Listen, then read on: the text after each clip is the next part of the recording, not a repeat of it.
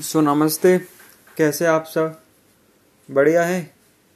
है ना? बढ़िया है। तो सर मैं बोलता हूँ कि आप मेहनत करना चालू कर दीजिए। ज़रूरी नहीं है कि आप पढ़ाई में करें। ज़रूरी है कि जिसमें आपको दिल करो उसमें मेहनत कर दीजिए। अगर आप रोज़ सपोज़ आपको आपको क्या बोल सकते हैं लेटेस्ट सपोज़ आपको कुछ सीखना है, जैसे आपको कुछ डांस सीखना है, ठीक है? अब ये नहीं कह सकता कि आपको डांसर बनना है कि नहीं बनना, लेकिन आपको डांस सीखना है। तो मैं ये नहीं कर रहा रोज़ाना एक घंटा दे।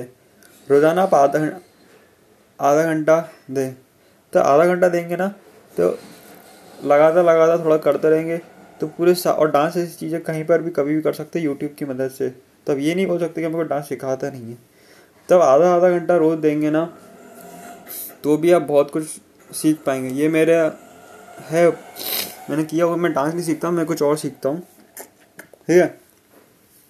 आजकल तो इंटरनेट इंटरनेट की वजह से, इंटरनेट का सही यूज़ कर, करके लोग कहाँ कहाँ तक पहुँच गए तो आप भी पहुँच सकते हैं। ठीक है?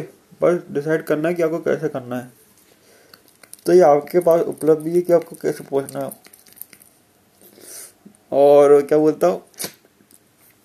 और वॉरन बफेट कहते हैं कंपाउंड इफ़ेक्ट काम करता है, और बहुत सारे लोगों ने कंपाउंड इफ़ेक्ट कर बोला है कंपाउंड इफ़ेक्ट मतलब जो आप डांस सीख रहे हैं, उसका रिज़ल्ट छः महीने में, एक साल में नहीं आएगा, दो साल में, तीन साल में, क्योंकि रॉयल स्टेक की लाइन याद रखना स्मॉल मिलाते जाओ लार्ज बनाते जाओ।